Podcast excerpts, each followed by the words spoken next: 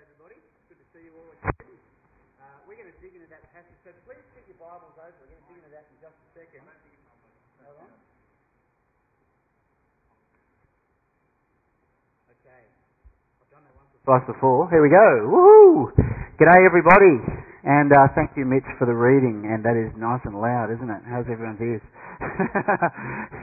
Well, keep your Bibles open is what I was saying. We're going to be digging into that passage in just a second. I thought that what we do to start with, though, is I just ask you a bit of a question uh, to kick things off, and that is to try to think of somebody uh, you know who is really good.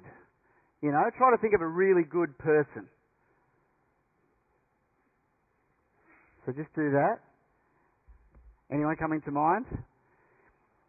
Now I want you to try to think of somebody that you know of at least who you think is a really bad person. Okay, I wonder if anyone comes to mind then. I'm kind of guessing that for many of us, someone probably came to mind in, in both categories. Because it's, it's easy sometimes to think of other people, even if unconsciously, on a bit of a scale. Almost like a, a bell curve, you know, from from really bad people to really good people. And then when it comes to ourselves, uh, to our own righteousness, to, or to our own goodness, uh, to compare ourselves to other people on that curve. And although we mightn't be, you know, as bad as some, as long as we're, as, well, we may, may not be as good as some, I should say, but as long as we're not as bad as most of them, to think of ourselves as okay. You know, to put ourselves on the right side of that curve and to give ourselves a pass or a big tick in terms of, you know, being a good or a righteous person. Now, I think that's kind of human nature. And with that human tendency in mind, I want us to turn to our current series in Luke 15 to 19 because here in the Bible we discover that God, He doesn't have a sliding scale of goodness when it comes to people. That God doesn't grade people on a bell curve, you know, from really good to really bad. He doesn't do that. Instead, God has only two categories. Uh, he has lost or found. He has righteous or unrighteous, good or not good, sinner or sinless. That's how God thinks of humanity. Now remember the, the key verse in this series, and perhaps in all of Luke's Gospel, is Luke 19.10, that Jesus, the Son of Man, came to seek and to save the lost. Well, God's message for the lost in today's passage is simply this, I think, how to respond if you want to be found. And throughout this, this passage that Mitch read to us, there's three episodes, and Jesus here answers three kind of interrelated, almost synonymous questions. And they are, firstly, how to be right with God, how to inherit the kingdom of God, and how to inherit eternal life. So please keep your Bibles open. We're going to be kind of digging into this text, and we'll just take one question uh, or each question one at a time. Okay, so firstly, first question, how to be right with God, or how to be counted as righteous before God or in the sight of God. These are important questions. Let's have a look. From verse 9. To some who are confident of their own righteousness and look down on everybody else, Jesus told this parable.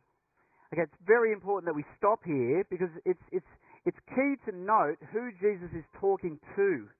Okay, he's talking to those who it says who are confident of their own righteousness. Okay, so on the bell curve, they think they're pretty good. Righteousness, though, being an attribute, an attribute that the Bible actually uses of God. It means holy, it means good, it means right, it means without sin. But in relation to everybody else except God, the Bible says there is no one righteous, not even one. There is no one who does good, not even one. All have sinned and fall short of the glory of God, the Bible clearly tells us. But some people, it seems, and many people I would, I would, I would suggest, uh, just clearly don't accept this. Because in spite of that, they still see themselves as righteous you know, or as good people. They have that kind of view of themselves and of humanity. Maybe because of the good deeds that they do, maybe because of their high self-esteem, uh, maybe because of their religion and their religious observance, maybe because of their activity in church ministry, uh, maybe even some of us or many of us here this morning feel that way about ourselves. Well, Jesus is addressing such people here in this passage, in this first bit. People who literally trusted in themselves and in their own righteousness. And Jesus is not kind of talking about them, he's talking to them. He's looking straight at them. And he tells them this parable. A parable which they are in, a parable, in fact, which we are all in. Every single one of us is in this parable. Because deep down, we're all, one or the other, of the two men in this parable. And so as we look at it, and it may be a familiar parable to you, I want to say, listen up. Listen carefully anyway, because as you look at it, ask yourself, who am I truly like? Which of these two men? Because only one of them goes home from church that day right with God. And we don't want to be deceiving ourselves about whether we are, in fact, right with God. So from verse 10, two men went up to the temple to pray, one a Pharisee, the other a tax collector. That's the two men. The Pharisee stood up and he prayed about himself. He said, God, Thank you that I'm not like other men. Robbers, evildoers, adulterers, or even like this tax collector. He says, I fast twice a week. I give a tenth of all I get. And so this first guy, he's very religious. Okay, he's a Pharisee. He is devout. He's super committed. He prays and he and he fasts and he gives and he does all of those things a lot. And other people around him see him as really impressive, you know, really upright and really godly. And he's really, really, really impressed with himself too. So much so that on that kind of bell curve, compared to others, he grades himself way up the right end of the curve. Okay? But herein lies this guy's problem. He compares himself to other people, which makes him feel righteous in his own eyes he compares himself to other people when he should have been comparing himself to God. Okay? The one, the only one the Bible says is righteous, and if he'd compared himself to God, he'd have viewed himself as anything but righteous in the sight of God. You see, if this Pharisee, if he had just been honest with himself and really understood himself rightly before God, he wouldn't have compared and condemned this tax collector that came into church, into the temple that day. He'd have had compassion on him. You know, he'd have realised that, that they both needed to be there in church that day for the same reason. For their unrighteousness. For their sin. Maybe for different sins, you know, the tax collector, maybe for his greed and for his, for his moral corruption. The Pharisee, maybe for his his self-righteous pride and for his religious corruption. But either way, they're both there for the same reason, for their unrighteousness. He'd have seen the tax collector, you see, as just like himself, as just another sinner in need of the grace of God. But he doesn't. He doesn't see him that way at all. Instead, he says, God, I thank you that I am not like him. Well, let's take a look at him, the tax collector. Look at what he's like. Verse 13. But the tax collector stood at a distance. He wouldn't even look up to heaven, but he just beat his breast and he said, God, have mercy on me, a sinner. And then Jesus says something that would have been absolutely shocking to the Jewish audience that he's talking to. He says, I tell you that this man, the tax collector, rather than the other, went home justified before God. Okay, that between the tax collector who the Jews just kind of despised as, you know, traitors and thieves and, and the Pharisee who the Jews just loved and admired as exemplary and godly, only the tax collector of the two left church that day right with God. Only the tax collector left righteous in the sight of God. But we've got to understand why, though. Because Jesus is using this, this tax collector here to show the Pharisees and to show each and every one of us how to be right with God. And, you know, it's a very important question. And so let's, let's pay very close attention to what he's saying to us here. Firstly, that in contrast to the Pharisee, the tax collector, as we've already said, doesn't compare himself to others. Okay, and because he doesn't do that, he considers he doesn't consider himself as righteous. Instead, what he does, what he he comes in and he just humbles himself. He humbles himself before a righteous God. And because he's honest about his own condition, his own moral and spiritual corruption, he really genuinely feels the guilt of his sin before God. He feels it. And so in his distress, he, he, he beats his breast. You know, he hangs his head low and he just simply comes clean before God. No pretense. Just comes clean about his own sin. Secondly, that in contrast to the Pharisee, the, fa- the tax collector doesn't come offering God anything. You know, like a resume of good works. He doesn't do that. Instead, the tax collector comes in here completely empty handed and just simply asks God, God, have mercy on me as a free and an undeserved gift. You see, he knows not to look to himself for righteousness. He knows to only look to the righteous one, God himself. It's very important. And take a look at the way Jesus finishes this parable. He says, Everyone who exalts himself will be humble. But whoever humbles himself will be exalted. And you know, these are words that not only sum up this parable, these are words, if you know your scriptures, that are so common in scripture. These are words that are so key to human living, to our life on this planet. Everyone who exalts himself will be humbled. Whoever humbles himself will be exalted. And so to answer, you know, this first question, how to be right with God, well, Jesus uses a tax collector here in this story to, to answer it quite simply. Be honest about yourself. You know, come clean and bow humbly before God and say, and simply say or cry out to God, God, have mercy on me, a sinner. And that leads to the second and related question that Jesus answers here how to enter the kingdom of God. Look with me from verse 15.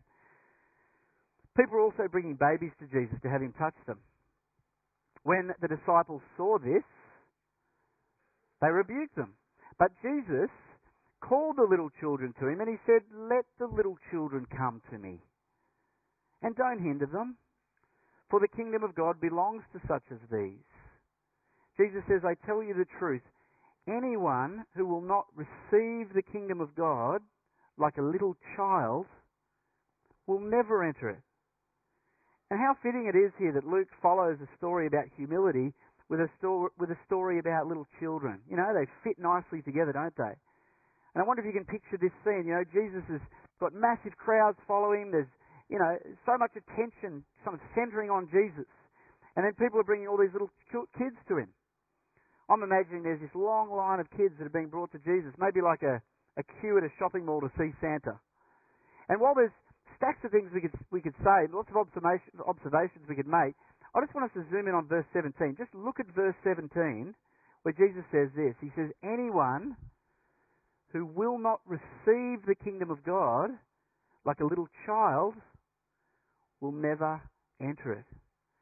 And again, this fits really neatly with the parable that he's just told because he's saying in order to receive God's mercy, okay, in order to be right with God, in order to enter God's kingdom, we need to be like little children. We need to be childlike in our dependence upon God. And I don't mean childish. He's not saying we need to be childish, but we need to be childlike.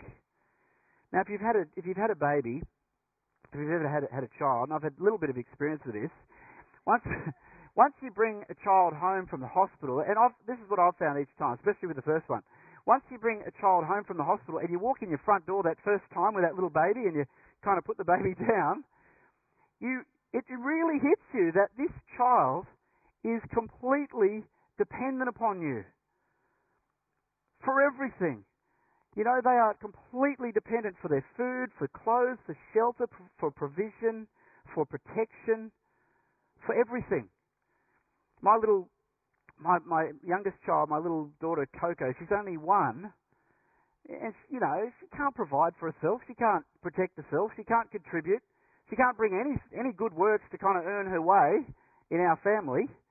Um, she brings nice smiles and beautiful cuddles and that kind of thing, which is wonderful. But all she can do is simply trust Lee and me to, and, and really depend upon us to take care of her and, and to look after her. And, you know, it's re- it really truly is like that for each of us and God. It's easy, you see, I think, for us as adults to just not see ourselves like children.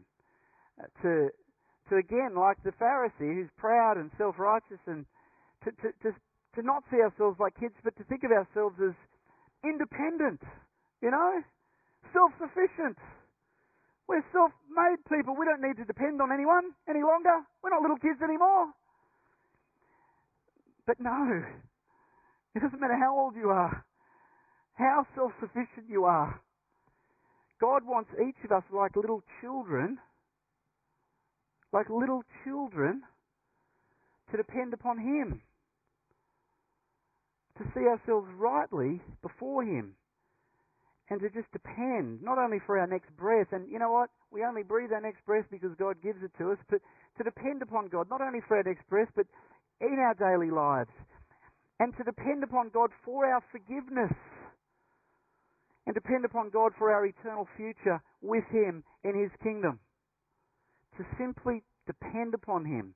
How do we gain entry into the kingdom of God? Well, you simply receive it by faith by faith with a childlike dependence that just trusts simply in Jesus.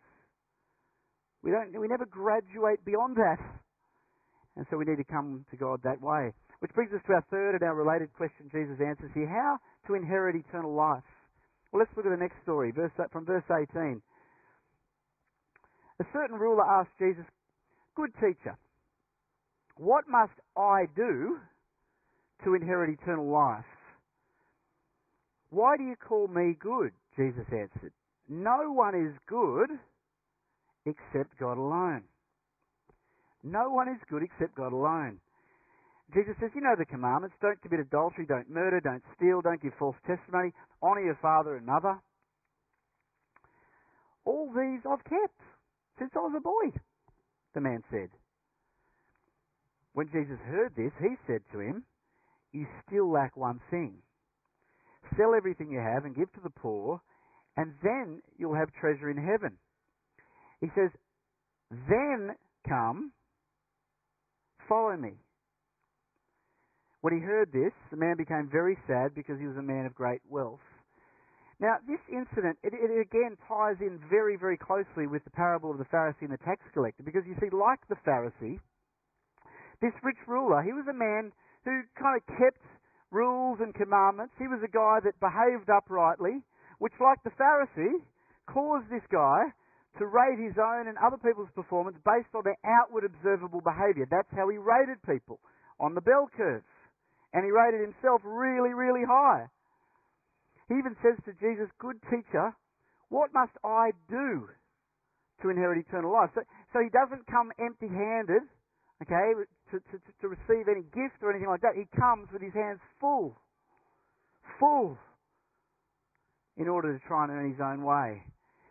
But to correct this guy's under, misunderstanding of human goodness, okay, to correct him, Jesus says, Don't call me good unless you think I'm God. Because only God is truly good. Only God is truly righteous. Because you see, like the Pharisee in Jesus' parable, this rich young ruler, he was just kidding himself. He was kidding himself that he was good enough in God's sight. And so Jesus tests him with some commandments.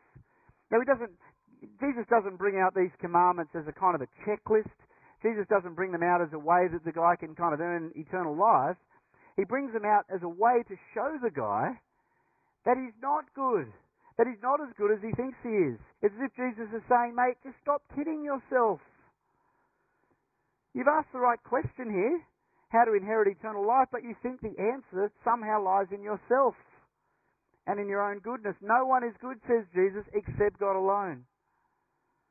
And so let's bring this conversation around to God, Jesus is saying. You know, you don't just need to change your view on human goodness, that people are good and I'm really good. You need to change your God. That's what he's ultimately saying to this man. You need to change your God. You need to stop being so self reliant. You know, stop trusting and depending upon yourself and in your wealth. And you need to start being like a little child. And you need to start depending and trusting on God and in His goodness. And so, you see, this, this young ruler, he was deluded. And it's not that hard to be deluded in life, you know. This, this guy was so deluded, though, about his own righteousness, he even thinks that he's obeying God's commands. You know, he says, All of them I've kept. Jesus shows him, no, no, you haven't. You're failing dismally. You're even worshipping the wrong God, which is the very first of God's commandments. Do you remember the first commandment in Exodus 20? You shall have no other gods but me. Jesus says to this guy, You still lack one thing. Sell everything you have, give to the poor, and you'll have treasure in heaven. Then, then come and follow me. And then at this, the rich young ruler, he became really sad because he was a man of great wealth. And I'm sure that this applies a lot to many, many people in our culture. Maybe to some of us. You see, can you see what Jesus is saying to this, this young, rich guy? If you zoom in on verse 22, what is Jesus really saying to this man? As I think sometimes we, we our emphasis is in the wrong place. You see, Jesus' most important words in verse 22, his most important two words here, are not sell and give. Okay? His most important two words here in verse 22 are follow me. Follow me. Because you see, as we read through the Gospels, Jesus doesn't call every person around to sell their property and give it away. He doesn't do that. But Jesus does call every person to follow him. That's what Jesus demands of us. The reason he told this man to sell everything was because this man's wealth and possessions were preventing him from following Jesus. This man's um, wealth and possessions had become a god to him. You know, to the point where he was worshipping them. And so Jesus asked him to give those things up so that he can worship the real God. That's what's going on here. But, as we see in the text, the young ruler, he couldn't do it. He couldn't. And so, rightly, he went away really sad. And know, this story raises a, a very important question, very important for each of us. And that is, who or what are we worshipping?